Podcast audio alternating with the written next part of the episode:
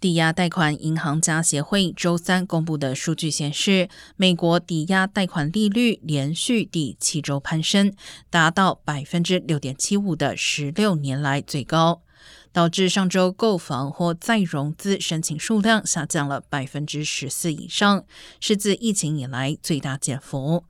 过去七周，抵押贷款利率飙升了一点三零个百分点，为二零零三年以来最大涨幅。截至九月三十号当周，包括复利效应在内的三十年期实际抵押贷款利率超过百分之七，也是自二零零六年以来的最高水平。